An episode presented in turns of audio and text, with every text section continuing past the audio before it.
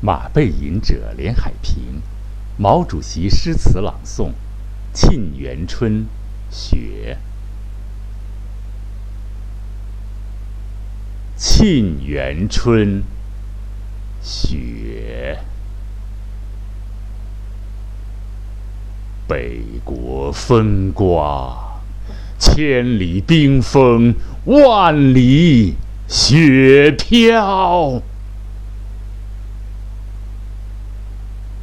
望长城内外，微雨茫茫。大河上下，顿失滔滔。山舞银蛇，原驰蜡象，欲与天公试比高。须晴日，看红装素裹，分外妖娆。江山如此多娇，引无数英雄竞折腰。惜秦皇汉武，略输文采；唐宗宋祖，稍逊风骚。一代天骄成吉思汗，只识弯弓射大雕。俱往矣，数风流人物，还看今朝。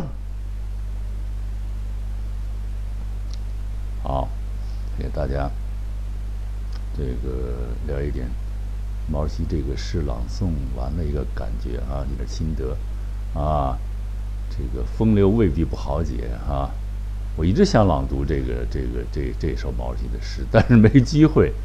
今天呀，看看下雪了，太有意思了，所以呢，就把这篇诗呢拿出来啊，呃，朗诵一下啊，体会一下这个这个。这个啊，一个伟大的天才、伟大的革命家，他的那种气魄啊。其实当时这个这个诗三六年写就，写六写就以后，那红军刚到达陕北，哈，呃，革命轮廓呢还不是特别清晰啊。但是毛主席就是以这个。伟大的这个革命家的雄才大略啊，吞天吐地的气魄啊，把这个诗呢写得非常壮美啊，真是浪漫主义的一个最伟大的杰作之一吧。啊，后来呢，我就一直想读，今天终于逮着这机会了啊。这个雪下雪天，大家来欣赏毛主席这篇伟大的诗篇吧，是吧？呃，其实当时。这个据我所知，看的材料是，在四锦啊，就是重庆谈判时候啊，才发表。尤柳亚子先生发表了在重庆的什么啊，有有报纸上，什么报咱就不不太清楚啊。呃，当时呢，这个蒋先生就非常啊着急，找一帮御用文人，也要模仿一下。写一下各种各样的哈，什么风骚的那种，这种呃，大气的一点的诗歌吧。但是写不写总是小家子气气，比不了。这这这首诗，伟大的概括了中国革命的那种啊，那种艰难和那种啊大无畏的那种精神啊，一切三皇五帝算什么？我们要重新的来个天翻地覆的一个伟大事业。啊，所以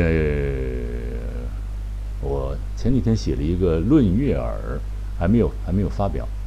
但是我想就是想说什么，大家都听多听好一好东西，好的诗歌啊。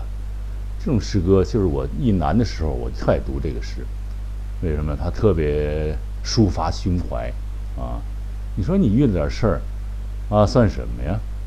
啊，毛泽东主席他他那个。那种艰难条件下写出这么伟大的诗篇了啊！看来中国革命的胜利它不是偶然性的啊！这个我们呢来共勉啊，在呃现在这种非常好的条件下，我们要学习更优秀的诗歌啊，多欣赏这样的诗歌。啊，有些我为什么说躲开一些不好的事事情，找到美好的事物啊？今天正好借着这个下雪呢，就把毛主席的这篇诗拿出来，大家来共勉啊，一同来欣赏啊，这个让这个我们的心情更加爽快，让这个我们的精神境界啊更高尚吧啊，说的。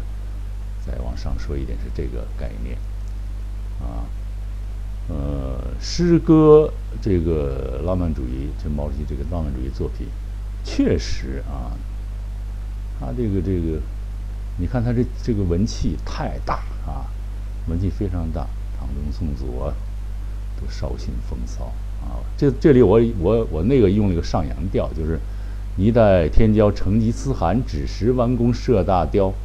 其实他这意思可能，咱们理解可能成吉思汗也不会那么简单啊，也不是只是弯弓射大雕。这里边成吉思汗问这个分量是最重啊。当时这个蒙古的骑兵好像都已经打到了欧洲嘛，所以说不是那么简单。所以我用个上扬调啊，也不见得对啊，大家来欣赏，来来探讨啊。呃，好，在春天大家欣赏完这首诗呢。可能就更加振奋啊，更加努力的去去学习吧，工作吧。啊，我我不是刚才我说我写了一个《论月耳》啊，过几天可能要要登出来，登出来，就是选择好的事物，欣赏有意思的东西啊。一般都是听人云亦云，自己的东西没有，那可不成。啊，得得有自己的一些东西，然后然后再啊，昨天活动，前天是一个一个一个一个演出，一个朋友说我爱爱爱聊天，当然主播就是要聊，就要把自己想法聊出来啊，就要风趣幽默的聊和认真啊刻苦的聊，对吧？